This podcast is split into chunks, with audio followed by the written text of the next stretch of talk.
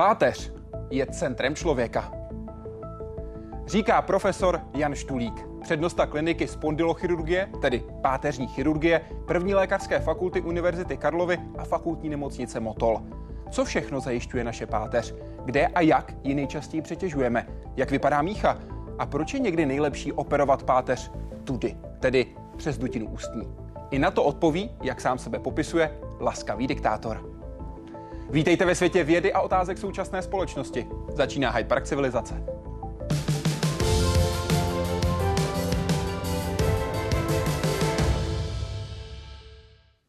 Pane profesore, děkuji, že jste s námi. Přeji dobrý večer. Dobrý večer.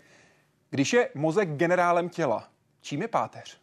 Tak páteř by mohla být takovým vojákem a ten si myslím vyhrává válku, takže jsme spokojeni. Je to specializovaný voják nebo je to pěchota, která musí zvládnout všechny úkoly, které dostane? Eh, je to asi hodně specializovaný voják. Myslím si, že eh, dneska je to vidět i v těch válečných konfliktech, že mm, jako ty specialisti, ty eh, jsou to nejdůležitější. Čím je pro vás osobně páteř? Tak páteř je pro mě samozřejmě celoživotní láskou, protože už 25 let se věnuju chirurgii páteře, nebo počátku to byla ortopedie, ale jistě už víc než 20 let operativě jenom páteře. Eh, čím díl to dělám, tím mám pocit, že o tom méně vím. Eh, to znamená, že těch eh, informací, které ze všech stran získáváme, stále není dost. A když byste mohl položit jednu otázku o páteři a dostal byste na ní pravdivou odpověď, na co byste se zeptal? Asi jak to máme udělat, aby uh, ochrnutý člověk mohl znova chodit. Popisuje profesor Jan Štulík, který je dnes vaším hostem v Hyde Parku civilizace. První školní den roku 2002 a také den, kdy se v Motolské nemocnici otevřelo spondylochirurgické oddělení. Od začátku i s Janem Štulíkem. Nejdřív jako primářem, poslední čtyři roky pak přednostou samostatné kliniky. Není postižen, taky jste viděli, že pacient... Jeho tým dělá ty nejrozsáhlejší a nejzávažnější operace páteře a některé dělají v celém Česku jediní. Zaměřují se třeba na dětské onemocnění páteře a můžou se pochlubit i řadou prvenství. Unikátní a hlavně úspěšnou operaci páteře mají za sebou lékaři v pražské nemocnici v Motole. Během náročného zákroku vyoperovali pacientovi s nádorem druhý krční obratel a vůbec poprvé na světě se jim podařilo spevnit páteř tak, aby pacient i po operaci mohl hýbat hlavou. Tým profesora Štulíka na klinice spondylochirurgie v pražském Motole provede na 14 operací ročně jsou na pomezí ortopedie, neurochirurgie a obecné chirurgie. Nejčastěji na krční a bederní páteři nebo jako řešení následků úrazů. Nádory na páteři pak tvoří asi desetinu jejich práce. S nimi k ním ale míří lidé z celého Česka i zahraničí. I tam totiž jejich práce a vědecké publikace přitahují pozornost. Pro obor ortopedie. I proto byl profesorem jmenován už ve svých 42 letech. Jaroslav Zoula, Česká televize. Pane profesore, kdy mi začala degenerovat páteř? No tak vám asi ještě ne, ale no, obecně to je tak, že už kolem 20. roku věku tak to mě už taky. Začíná, začíná degenerovat, mě bohužel taky. A e, setkáváme se ale už i s mladšími jedinci, kteří, kteří si stěžují na bolesti páteře. Ale obecně platí, že tak kolem 20. roku věku už začínají první degenerativní změny, které třeba nejsou ještě patrné na všech zobrazovacích metodách, ale pacienty můžou bolet záda. Bolesti zad jsou také nejčastější příčinou, proč Češi dostávají neschopenky. Vychází to ročně Druhou. čtvrt milionu. Já si, mysl, teď. já si myslím, že kardiologické onemocnění, ale možná máte pravdu. Možná Opírám máte se teď o no. statistiku z roku 2015, kde to bylo. Tak mám pocit, že jsme první nebo druhý, ale my jsme spokojení s tím druhým místem. Jak tomu naopak zabránit, tedy jak o páteř pečovat? Tak je potřeba přiměřený pohyb. To je zásadní. To znamená, vrcholový sport tomu příliš neprospívá, ale zároveň nic nedělání tomu taky neprospívá, čili je potřeba mm, hodně zvolit eh, pohybové aktivity. Eh, dobrá je chůze, běh, jízda na kole, plavání a další sporty. Opakuji, že ve vrcholové formě zdravé není asi vůbec nic. Nadváha je problém. Nadváha samozřejmě, nadváha samozřejmě. Prakticky v naší ambulanci se setkáváme s nadváhou prakticky denně a jsou to vždycky zajímavé rozhovory. My po pacientech požadujeme, aby trošku zhubli a oni, když nám vyhoví, tak my jim taky vyhovíme a snažíme se jim pomoct, co to jde. To znamená, musí ukázat, že chtějí spolupracovat. Přesně tak, přesně tak. Ta spolupráce je pro nás kruciální, zásadní. Eh, ne, že by to snad nešlo, ale u obézních lidí je daleko více komplikací, to znamená, že e, jednak omezujeme ty komplikace z pohledu pacienta a jednak víme, že pacient má zájem o to se svým lékařem spolupracovat, navázal s ním to, ten, ten správný vztah a my potom předpokládáme, že i po té operaci bude cvičit, že se o svoje záda bude starat tak, jak má a že naše operace bude úspěšná, protože my chceme, aby byl šťastný pacient, ale taky chceme být trochu šťastnými. Protože pokud nebude cvičit po operaci, operace nemá smysl. Může přijít dní več. Mm-hmm. Pojďme se s páteří podrobněji seznámit. Tvoří 33 až 34 obratlů, rozdělené na, můžeme říct, pět hlavních částí. Pojďme začít u těch krčních obratlů. V čem je unikátní první a druhý, tedy Atlas a Axis? Tak Tomu říkáme horní krční páteř eh, nebo kraniocervikální přechod, to znamená přechod mezi hlavou a eh, pohyblivou částí. Eh, unikátní jsou v tom, že Atlas je pouze kruh, to znamená nemá svoje tělo, to je jediný obratel, který nemá, protože v průběhu vývoje ho přebírá ten výběžek, který, kterému říkáme dens, který vychází z druhého krčního obratle. Oni to jsou významní. Axis nebo, tak, neboli tak, Přesně tak, nebo epistrofeus, mu taky můžeme říkat. Mm-hmm.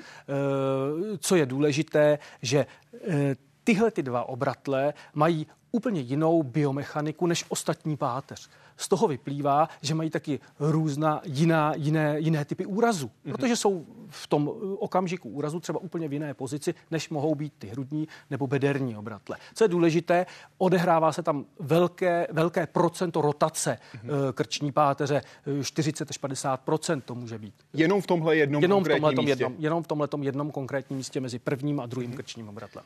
Krčních obratů máme celkem sedm. Kde je to nejčastěji přetěžováno? Které místo? Dál pokračuje takzvaná subaxiální krční páteř, můžeme ji říkat dolní krční mm-hmm. páteř. A nejpřetěžovanější místo je většinou tam, kde přechází ta páteř, která je velmi pohyblivá, to je pátý, šestý krční obratel, mm-hmm. v tu, která je velmi pevná, to znamená ta, která zachází tady do hrudníku, jak vidíte, a tady ta páteř se skoro nehýbe, jo, ta je velmi pevná. Čili tam, kde končí ta tuhá a začíná ta pohyblivá, tak tam je páteř nejvíce e, zatěžována. A tam jsou taky nejčastější úrazy, ale taky degradace. Mm-hmm. To znamená, je to většinou mezi pátým, šestým a nebo šestým, sedmým.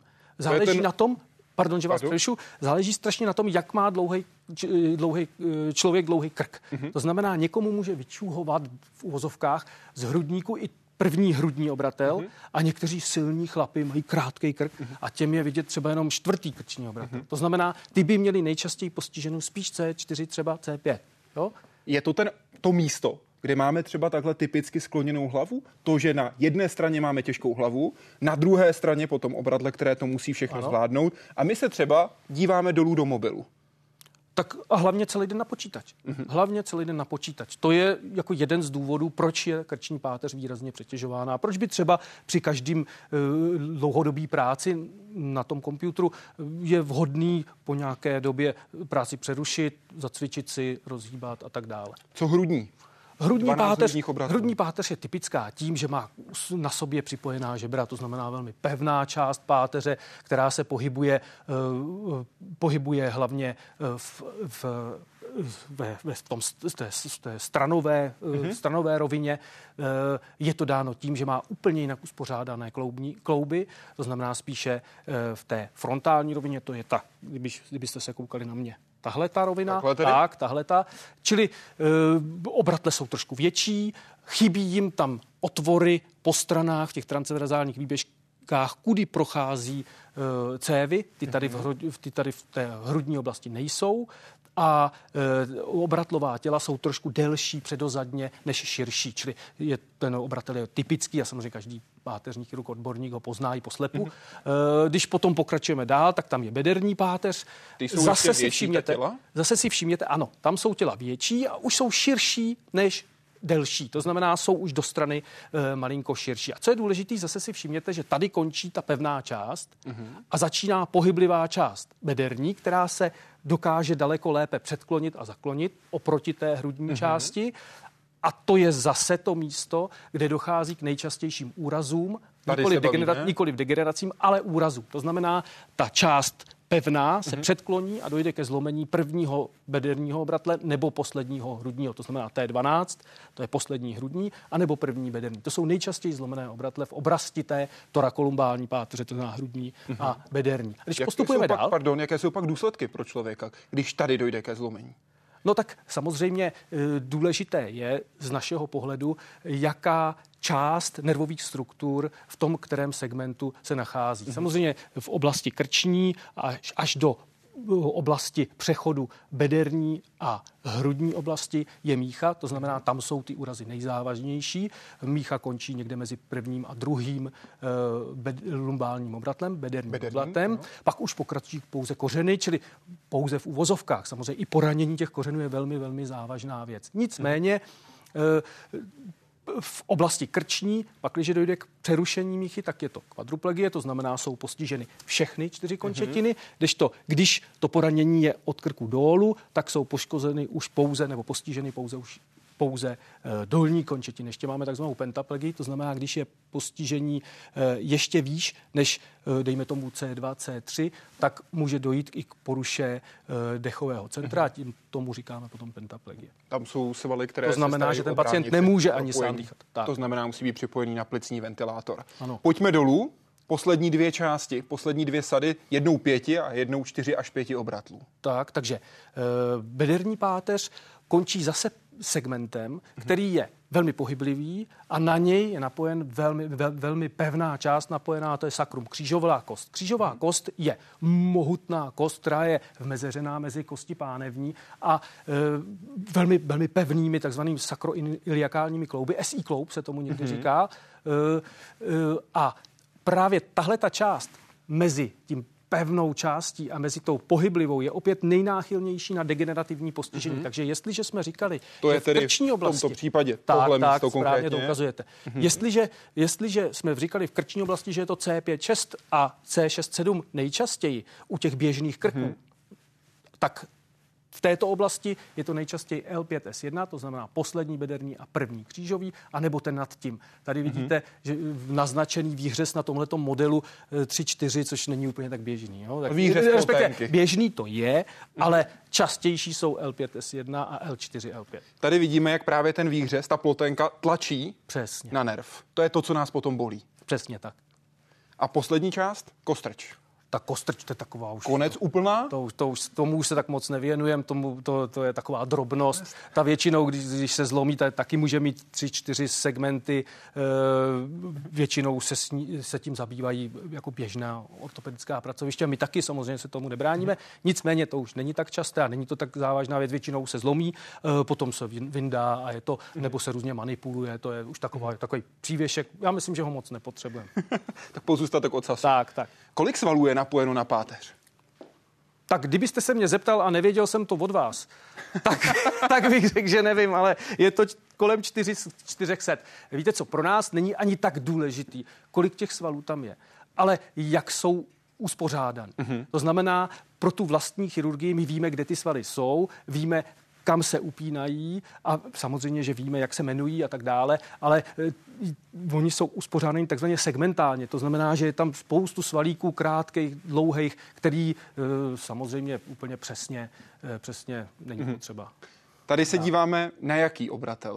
Plus minus, co byste řekl? Tak tady to, když mi to dáte do ruky, Prosím? tak já vám řeknu, že to určitě bederní obratel, to bych asi poslepu taky zvládnul, jo, protože má jednak, když takhle ukážem, tak má e, ty facety neboli ty kloubní výběžky orientovaný takhle, to znamená, dá se předklonit a zaklonit nejlépe. Jo? Ono vám to tady taky takhle jde. Ano. A když to do strany by to tak dobře nešlo, kdyby tady byly ještě kloubní e, pouzdra e, a tak dále. Čili ty ligamentozní struktury, které jsou kolem, protože toto je pouze model. Ano. Na tom se to dobře, řekl bych, prezentuje, ale mhm. nicméně takhle to opravdu nevypadá.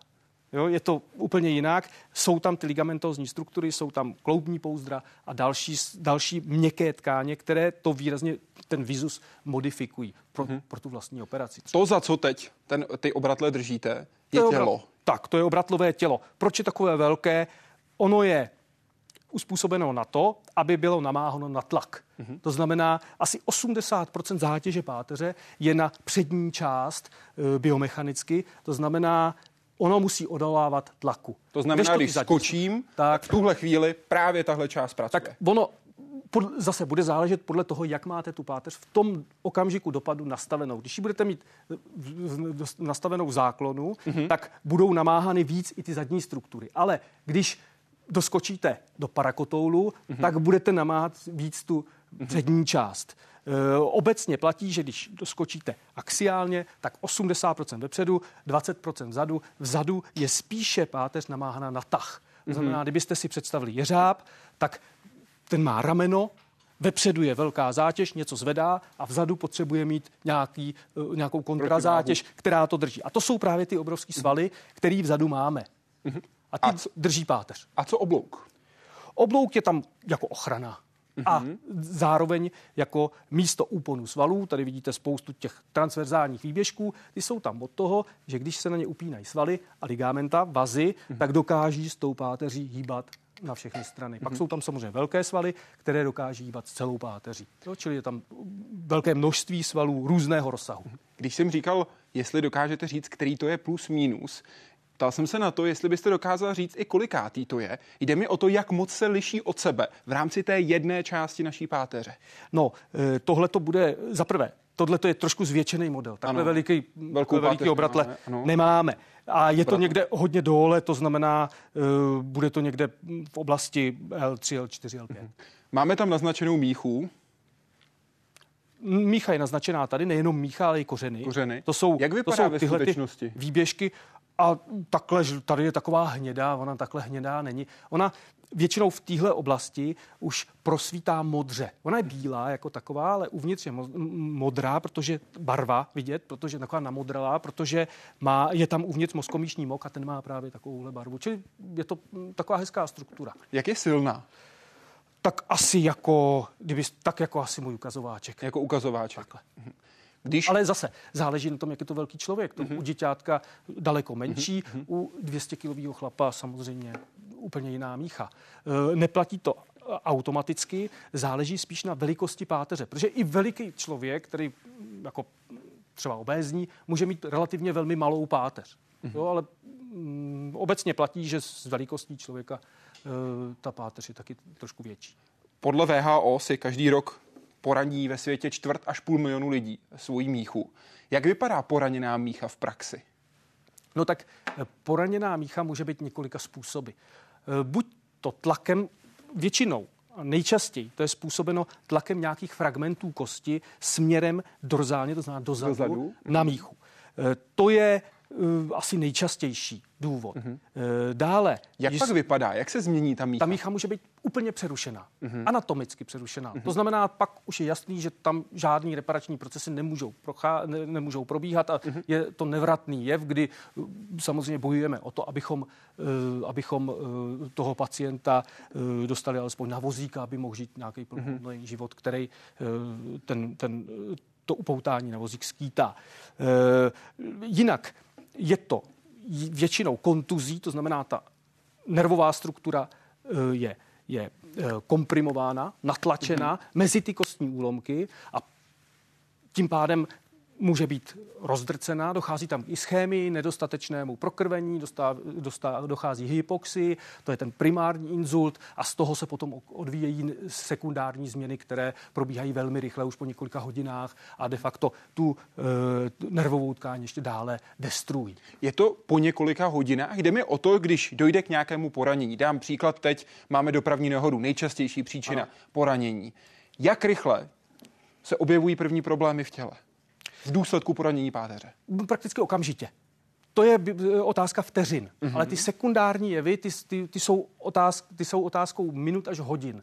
Čili z našeho pohledu je absolutně důležité, abychom co nejdříve provedli takzvanou dekompresi páteřního kanálu, dekompresi nervových struktur, uvolnili je, tak aby na ně už dál netlačil ten, ten patologický, ta patologická tkáň a zafixovali to v tom správném postavení blížícímu se, blížícímu se anatomickému. A potom je dalším naším úkolem toho pacienta co nejdříve e, připravit pro intenzivní rehabilitaci. To je zatím ideální postup, který nebyl překonán. Mhm.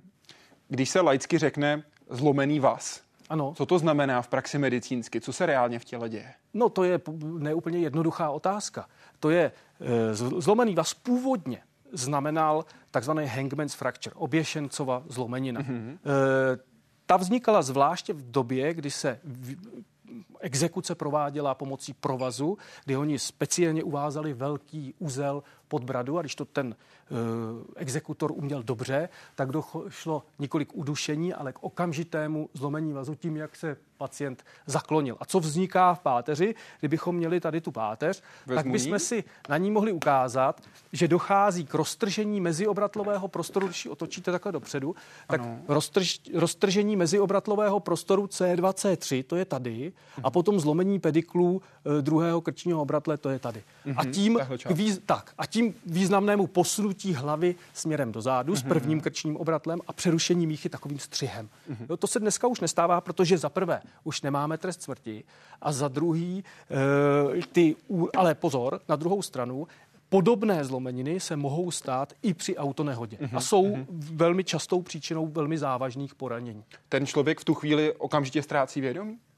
Může být, ale při takovémto typu poranění ani tak nemusí ztrácet vědomí, většinou z, z míšního šoku ano, uh-huh. při, při té vlastní exekuci. Ale nicméně uh, poraň, ještě je důležité, že poranění v oblasti horní krční páteře obecně, nejenom katovská zlomenina, jak ji říkáme, eh, je příčinou asi 40% úmrtí přímo v tom místě autonehody, mm-hmm. když ten pacient zemře. To znamená, kromě hlavy je tam velmi, velmi často poraněná horní krční páteř, která právě má za, za, za uh, důsledek poranění dechového centra nebo omez, postižení dechového centra a tak dále. To je tedy degenerace páteře, to jsou případně úrazy páteře. Také se ale docela snadno, relativně snadno, můžou do páteře dostat záněty. Proč to tak je? Proč se z jiného místa v těle můžou dostat záněty do páteře? Tak pát, do, obecně do páteře se dostávají záněty jednak takzvaně per continuitátem, což je méně často, to znamená z okolních míst, anebo hematogeně, tak jak jste hmm. o tom hovořil. A to je proto, protože páteř je velmi, velmi dobře prokrvená hmm. a to patologické agent se tam, a zároveň je tam velké množství spongiozní kosti, mm-hmm. to znamená, že, ta, že, že to patologické agent se tam velmi dobře uchytí. To znamená, čili, že tam je dobré podhoubí, zjednodušeně tak, řečeno. Tak, tak. Mm-hmm. Čili, čili to je důvod, proč je páteř velmi často postižená uh, zánětlivým procesem. My se s tím setkáváme ve své denní, uh, denní klinické praxi. Co je pravda, že většinou je typické infekční postižení páteře pro nějaké imunokomprimované pacienty. To znamená, typické je to pro při abúzu drog, abúzu alkoholu, při diabety, diabetu a tak dále. Mm-hmm. Jo, u těchto těch oslabených pacientů je to typické. Čili to mi jinak velmi závažně nemocných pacientů. Další možností jsou například skoliózy. Nemoc, která se do určité míry dá řešit rehabilitací. Pokud ale dojde k vychýlení už daleko většímu, musí nastoupit operace. Je to jedna z nejčastějších deformit páteře, skolioza. Páteř při pohledu ze zadu pokřiví do strany. Tak začínáme, jo? A je to také jeden z nejsložitějších zákroků pro spondylochirurgy. V tomto případě jde o 19-letou dívku, jejíž páteř se vychyluje o 47 stupňů. To je podle lékařů stále ještě relativně malá skolioza a také skolioza na spodní hranici toho, kdy je obvyklým řešením operace.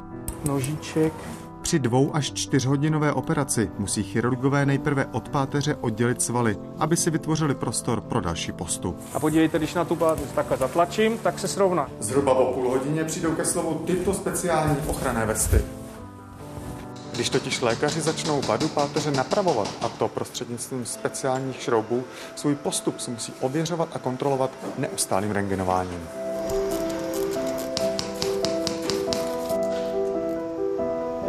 Šrouby pak poslouží jako určité lešení, které upevní centrální tyč. A postupným utahováním šroubů k této tyči se pak páteř rovná. Po takovémto zákroku jde pacient obvykle domů po deseti dnech až dvou týdnech. V Česku jich spondylochirurgové provedou asi 200 na třech až čtyřech pracovištích, z toho asi třetinu právě v Motolské nemocnici. Jaroslav Zoula, Česká televize.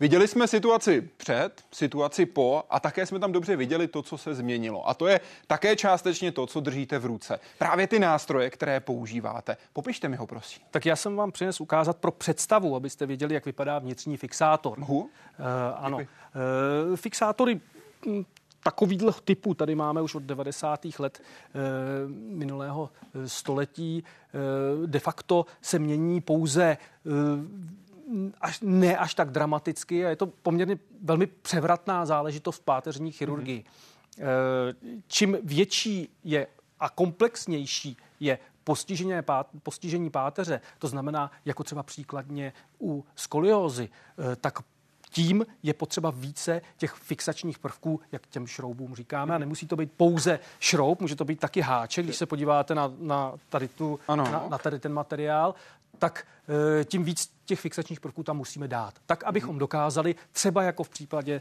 té skoliózy eh, skorigovat eh, tu deformitu.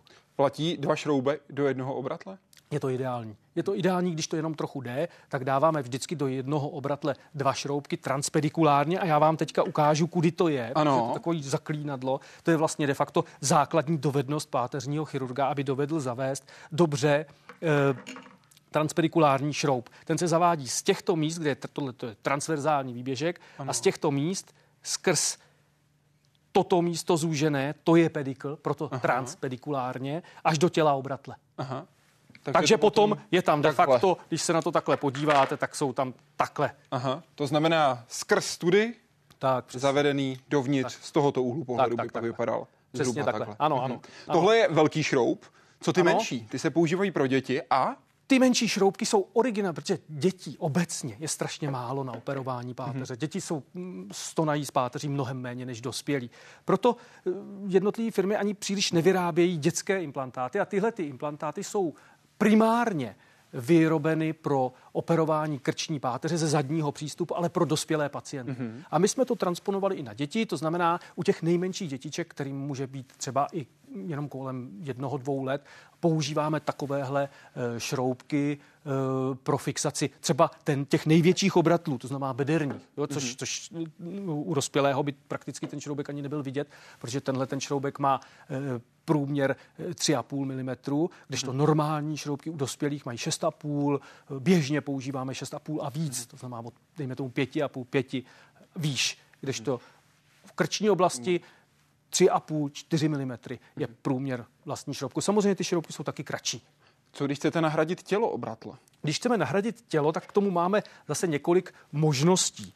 E, tady jsem vám přines ukázat, jak vypadá takzvaná distraktibilní klec, Aha. která e, se vyndá se tělo obratle z předního ano. přístupu, potom se zavede klec v tom komprimovaném stavu ano. a když jsme spokojeni s nastavením těch, my tomu říkáme endplate, to znamená, to jsou ty koncové, koncové plošky, tak ho distrahujeme, tu klec, mm-hmm. a mhm. pak ji zafixujeme. Mm-hmm. Obložíme štěpy a když se nám ještě ta situace nezdá příliš stabilní, tak můžeme, ono tady to nebude dobře vidět, ale dává se to místo, místo obratle. Místo Takhle ho tam zavedeme, pak ho roztáhneme. Roztáhnete, aby a opřeme ho o to horní. O tu tak, horní. A když se nám to ještě nezdá plně stabilní, Aha. tak můžeme ještě takhle ze strany fixovat takovýmhle předním fixátorem mhm. páteř pro zvýšení rigidity celého toho uh-huh. komplexu. Ono, když mi to takhle ukazujete, tak mi ještě napadá, že tohle je vlastně typický takzvaný mobilní segment páteře. Uh-huh. Mobilní segment páteře se skládá z jednoho obratle, z všeho, co je mezi, a druhého obratle. Uh-huh. Čili to je krásná ukázka i mimochodem toho meziobratového prostoru a meziobratového disku. Zmiňoval jste, že ty operace dětí jsou daleko méně časté. Také se snažíte určitě počkat, co možná nejdále i z hlediska vývoje celého kosterního aparátu. Pojďme se podívat na jeden konkrétní případ. Byl to případ malé slovenské dívenky Bianky z roku 2006. Vy sám říkáte, že u těch výjimečných, těžkých pacientů si pamatujete i ty rengenové snímky. Jaký to byl tehdy případ? Tak to byl tenkrát případ nestability v oblasti horní krční páteře, jestli se nepletu. E, obecně platí, abych, abych trošku navázal na ty vaše slova, že u dětí Vzhledem k tomu, že těch diagnóz je daleko méně, zvláště u těch nejmenších dětí, tak nemáme dostatek pacientů k tomu, abychom mohli, teď to řeknu ošklivě, ale trénovat. Prostě mm-hmm. bez toho to nejde, bez, bez jako intenzivního, velmi frekventního a častého tréninku. Čili potom jsou ty operace pro nás samozřejmě velmi těžké. My vzhledem k tomu, že, se, že to je jeden z našich nosných programů, dětská páteřní chirurgie, eh, tak eh, se k takovým pacientům dostaneme eh, daleko častěji. A není to jenom k českým pacientům, ale i k zahraničním pacientům, nejčastěji ze Slovenska. Kteří k vám tedy dojíždějí Kteří potom nám dojíždějí na operaci. Ano, na kontroly, ano, na rehabilitace ano, a podobně ano, tedy ano, případně. Tak to je. Tak, aby to všechno fungovalo a na sebe navazovalo. Vy jste zmiňoval ten přístup ze zadu. Kdy je pro vás lepší jít ze předu, kdy ze zadu? U jakých částí páteře? No tak e, všichni si obecně myslí, že páteř je mnohem blíž dozadu, protože si nahmatají spinózní výběžky. Když se na něj zase podíváte, ano. tak ten spinózní výběžek, tak ten spinózní výběžek skutečně prominuje dorzálně, ale třeba v této oblasti, ale někdy další měkké tkáně mohou mít i 15 cm. To mhm. znamená, my než se k němu vůbec dostaneme, tak jsme u něho daleko u páteře rychleji, rychleji ze předu. Obecně platí, obecně platí, že krční páteř je ve většině případů operovaná ze předu mm-hmm. a hrudní a bederní páteř většinou ze zadu. Křížová kost rovněž většinou ze zadu. Čili tohle to je takové hrubé, mm-hmm. uh, hrubé, uh, hrubé rozdělení. S tím související, když si teď diváci dají dozadu prst za krk, tak říkajíc, ano. jaký zhruba nahr- nahmatají svůj krční obratel. Kolikátý to bude? Tak většinou, bavit o té většinou to bude sedmý, protože to mm-hmm. je mhm. takzvaná vertebra prominens, která hodně je v vyčuhuje tak, tedy. Ono už to z toho názvu mhm. vyplývá, mm-hmm. čili vyčuhuje. Ale když si zároveň divák vedle trachej ano. šáhne a zatlačí směrem centrálně, už je na páteři taky. taky. A rychleji. A to jsme na C3, C4? To jsme, dejme tomu, na C5, 6. Tady, 5, 6, tady níž. Uh-huh, uh-huh. Musíte i otáčet pacienta v průběhu operace. Pak, když si to situace vyžádá. To jsou ale většinou ty složitější případy, kdy pacienta operujeme buď to nejprve ze zadu a potom hmm. ze předu, anebo opačně. Záleží samozřejmě na patologii na tom, jaká je ta konkrétní situace. Přesně tak. Jak je to v tu chvíli podstatné. A jsou samozřejmě operace, které si žádají úplně nový přístup, přijít s něčím úplně novým. My vás na jednu takovou operaci teď už po této operaci s pacientem, který absolvoval, vezmeme. Upozorňuji, že uvidíte fotky přímo z operace a některé mohou být pro některé diváky přece jenom docela drsné. Šlo konkrétně o novou metodu řešení nádoru na druhém obratli. Jakub Uhlík měl štěstí. Svůj problém s páteří odhalil před třemi roky náhodou.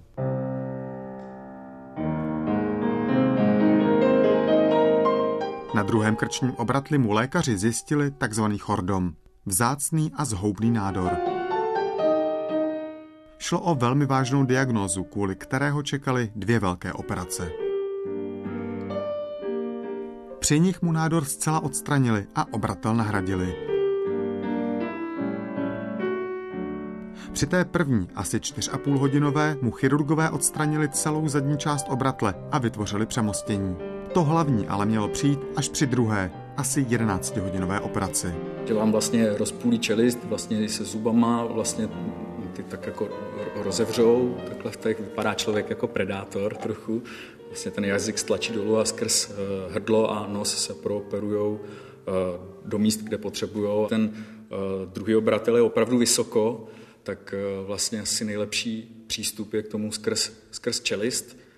To je vlastně, pokud jsem se dobře dočetl, právě operační výkon, který pan profesor jako vymyslel. Vše muselo být naprosto precizní, protože v krční páteři nejenže vede mícha, ale i tepny vyživující mozek krví. Jejich porušení by mohlo být fatální. Já samozřejmě jsem se hrozně bál, nebudu říkat, že ne, protože jsem klavírista, to mě živí, eh, od pěti let hraju, prostě sjezdil jsem dá se říct, půlku světa prostě s tím a věděl jsem, že když se ta operace nepovede, tak eh, ta diagnoza, která by mě čekala, by byla vlastně kvadruplegie. Nejen, že by tak neovládal své končetiny, ale hrozilo by mu i to, že by sám nedokázal dýchat a musel by být na přístrojích. Vše ale dopadlo dobře a pro Jakuba Uhlíka je kromě občasných kontrol jedinou památkou jizva uprostřed brady. Jaroslav Zoula, Česká televize. Čím je pro vás tahle operace? No tak je to protože zase další naším nosným programem je chirurgie horní krční páteře. My jsme s ní začali dneska, ukazovali jsme si, tak to je moje taková srdeční záležitost. My už máme deset těchto těch pacientů s totální resekcí druhého krčního obratle. A když jsem teďka dělal takovou rešerži ve světové literatuře, tak jsem zjistil, že eh, pouze deset prací je v anglosaské literatuře o tomhletom, eh, o tomhletom problému a z toho dvě jsou naše. Jedna je z liberecké neurochirurgie, čili, čili naši zase zpřátelená, zpřátelená ne pracoviště. Ale co je důležité, já jsem pišnej na to, že z těch deseti je jsou tři z České republiky. Mm-hmm. Což je vidět, že, že tady máme jako bazi, která se problému věnuje a, a, a, a je v něm uh, na té úrovni, který je. Jak probíhá samotná, samotné vydání daného obratle Unblock? No tak zase záleží na, na okolnostech a výskytu toho tumoru. My eh, a existuje několik, několik, eh, eh, řekl bych, filozofií, jak to dělat, protože to neděláme jenom my, dělá se to po světě, ale málo a největší soubor zatím, co je publikován, je 8. Víc mm-hmm. zatím není publikováno v Číně. Čili my razíme filozofii, že nejlépe napřed ze zadu odstranit celou tu zadní část obratle, kompletně kolem jednak vertebrálních artérií, které vedou krev do Eh, Vilisova okruhu a na, tedy nahoru do hlavy a mozku a jednak e, všechno to, co je kolem míchy. To znamená, co nejvíc kostěných struktur ze zadního přístupu odstranit. My to potom musíme, samozřejmě taková páteř je jatrogeně, tedy medicínsky, lékařsky, chirurgicky velmi oslabená, de facto zdestruovaná. Čili my potom musíme eh, zajistit to, abychom páteř stabilizovali, aby ona vydržela ten tlak hlavy směrem kaudálně, to znamená směrem dolů. E, to děláme právě těmi fixátory, který jsem vám ukazoval. Ano, ano. A e, v čem byla ta naše věc unikátní, byla v tom, že jsme zafixovali pouze první a třetí a čtvrtý obratel. To znamená to důležité, které na tom, co na tom krku je a co, co zbývá, jsme nechali e, zachováno. To znamená pohyb mezi hlavou, mezi okcipitální kostí a mezi prvním krčním obratlem. Čiž, čímž se výrazně zlepší uh, pohyb uh, krční páteře u toho pacienta nebo zachová. Dru, pak následuje druhá část operace. Zase je skupina uh, chirurgů, kteří preferují to dělat v jedné době. My preferujeme přestávku desetidenní a potom toho pacienta operovat uh, z druhé strany.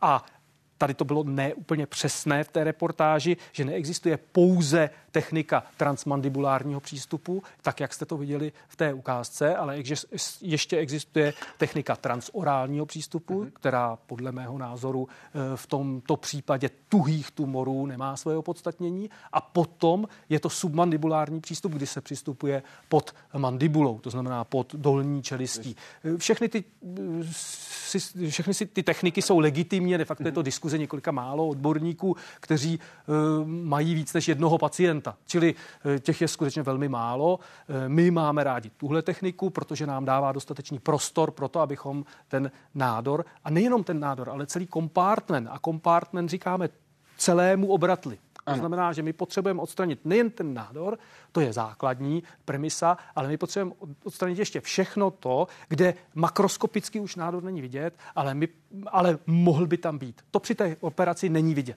A vy se snažíte ten nádor ani nevidět. Eh, v ideálním případě ho nechcete vůbec vidět.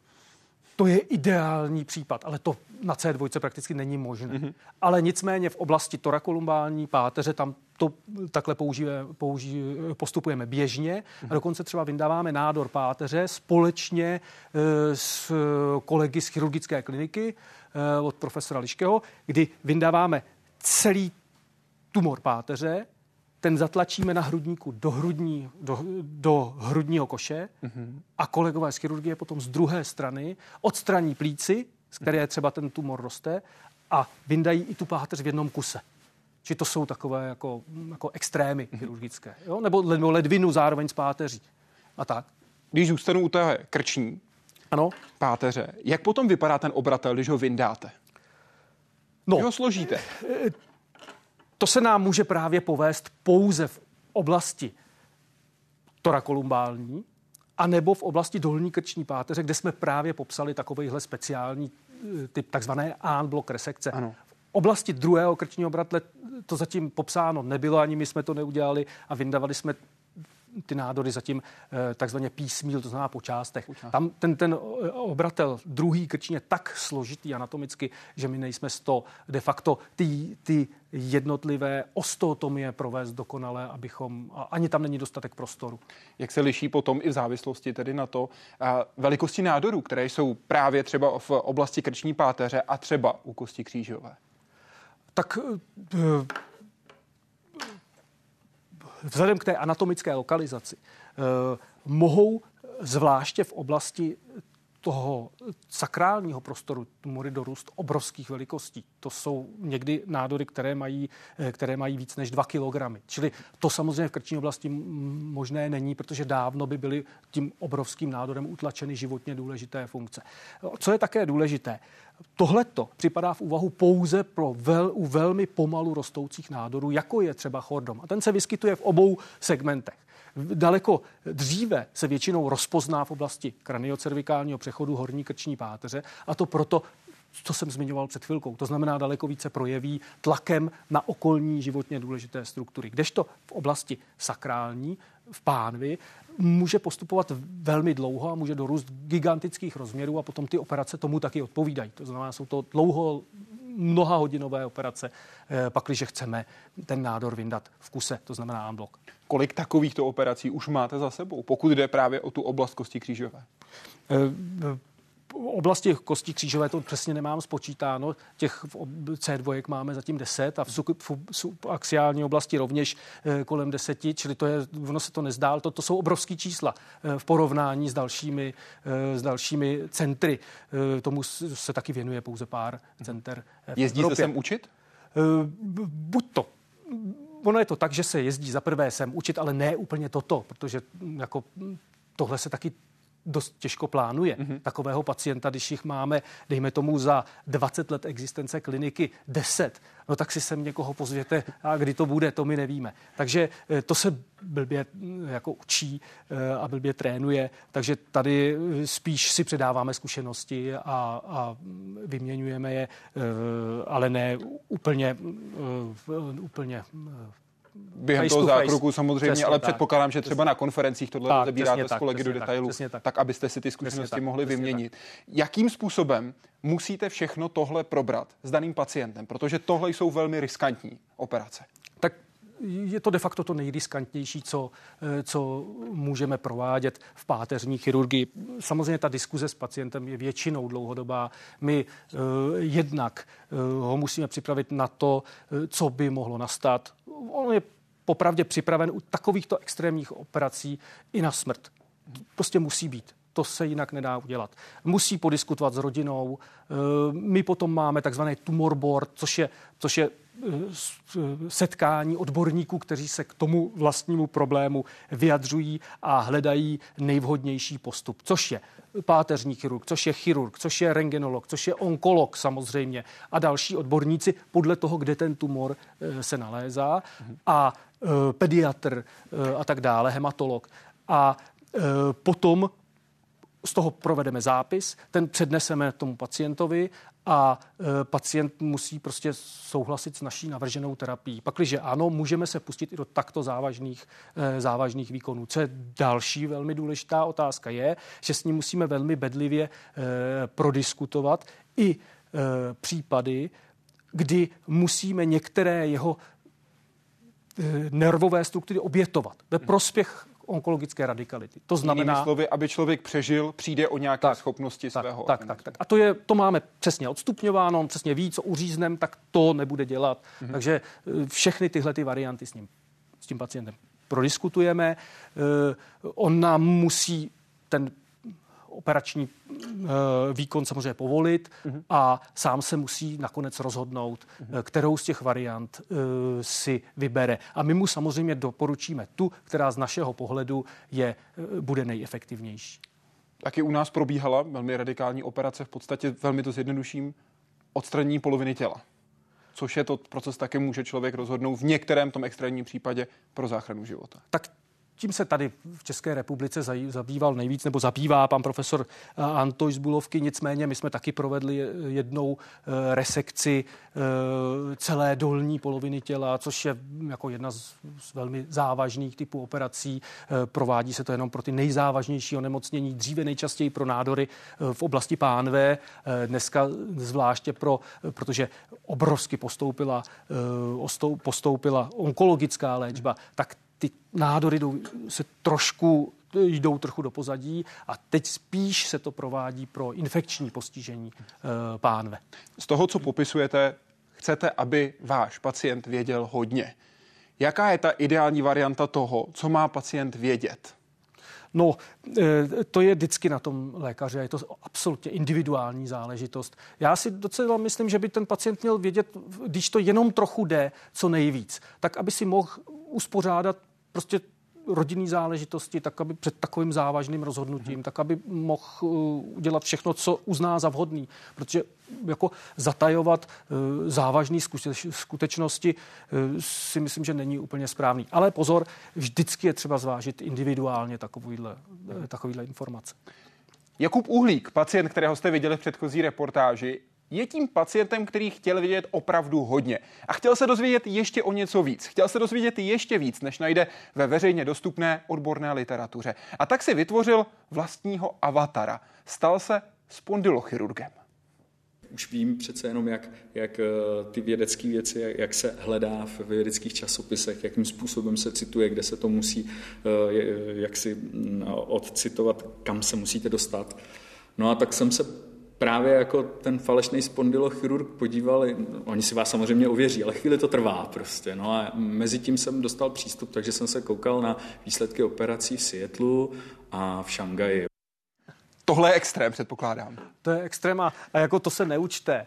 To se neučte. Eh, to my nemáme úplně rádi eh, ty vzdělaný, Google vzdělaný uh, pacienty. My máme rádi, když se o svoje zdraví zajímají, ale do té míry, která jako tomu přísluší. To znamená, když se to do toho ponoří až příliš, tak většinou potom ani ten výsledek není ideální. U, u pana Uhlíka tak to je asi výjimka potvrzující pravidlo a samozřejmě z něho máme radost. Je to jeden z našich velmi oblíbených pacientů. Na něm je vidět, jak jemná motorika stále pracuje. Tak to je zásadní, to je zásadní. To jako jsme úplně ne, si jako nedávali za cíl, že bude dál hrát uh, na téhle té úrovni, jak on hraje eh, na piano. Mysleli jsme si, že to, že to úplně nepůjde, že bude žít jako velmi slušný eh, běžný život, ale přeci jenom hrát špičkově na klavír znamená mít opravdu dokonalou jemnou motoriku. Eh, takže jsme šťastní, že to de facto předčilo naše očekávání.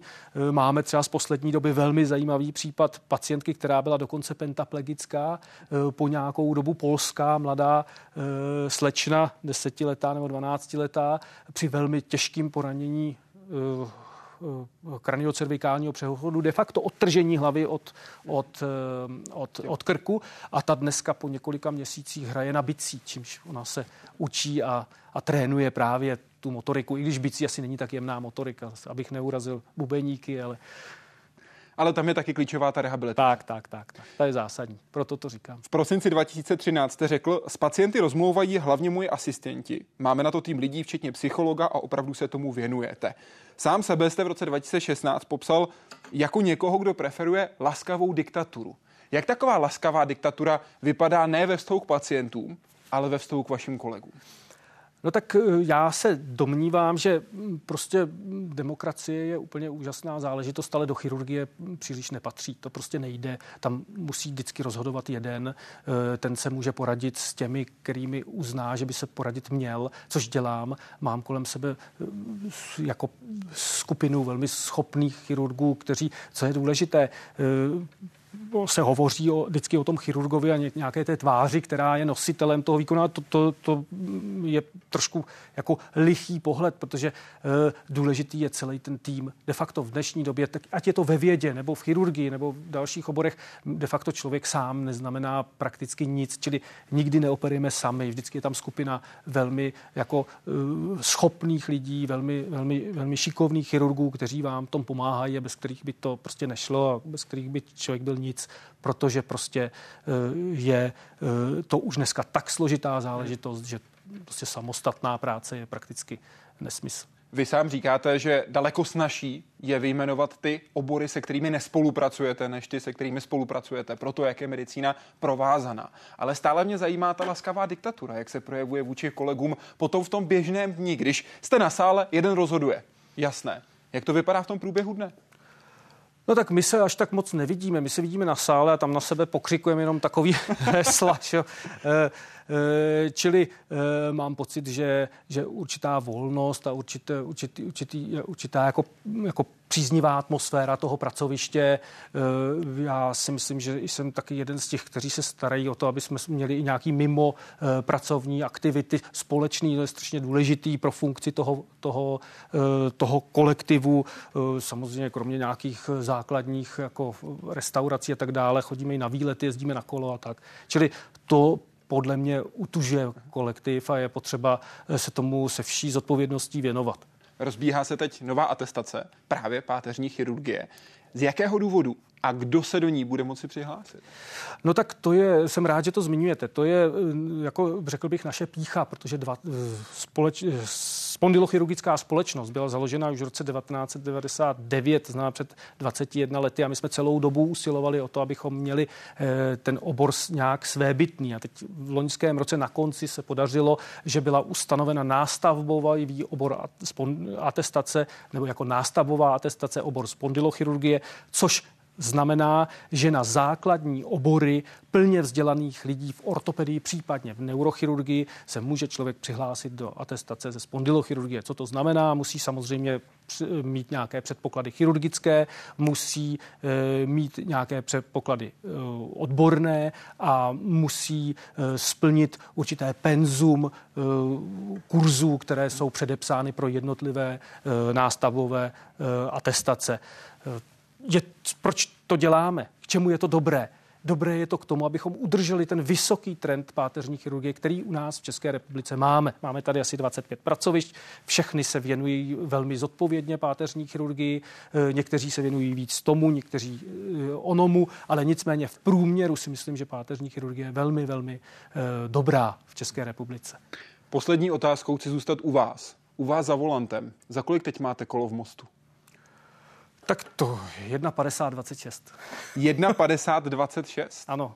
Zlepšujete se nebo zpomalujete? E, no, e, záleží na tom, jaký mám auto. A jakým jezdíte? E, no tak většinou mi pučejí kolegové nějaký auto a teď jsem jezdil ve Formuli a v té jsem právě zajel takový jako rekordní čas. Bylo to strašně pomalu proti těm, co těm 18 letým klukům, co tam lítají a jsou na to zvyklí odmala, tak já se samozřejmě trošku bojím, takže já si radši přibrzdím. Popisuje profesor Jan Štulík, který byl dnes hostem Hyde Parku Civilizace. Moc vám za to děkuji. Naschledanou. Taky děkuji a hezký večer. A také děkuji vám, i vám přeji hezký večer a pozvu vás na zítřejší první oslavu 15 let vzniku ČT24, protože to budeme připomínat v různých formátech. Zítra místo Vědy 24 uvidíte Planetu vědu, abyste se také mohli podívat, jak se posunula popularizace vědy i za tu dobu, co existuje ČT24. A za týden se ohledneme zpátky v Hyde Parku civilizace. Budeme vysílat rozhovor s Charlie Dukem, jedním z 12 lidí, kteří chodili po měsíci. Na viděnou.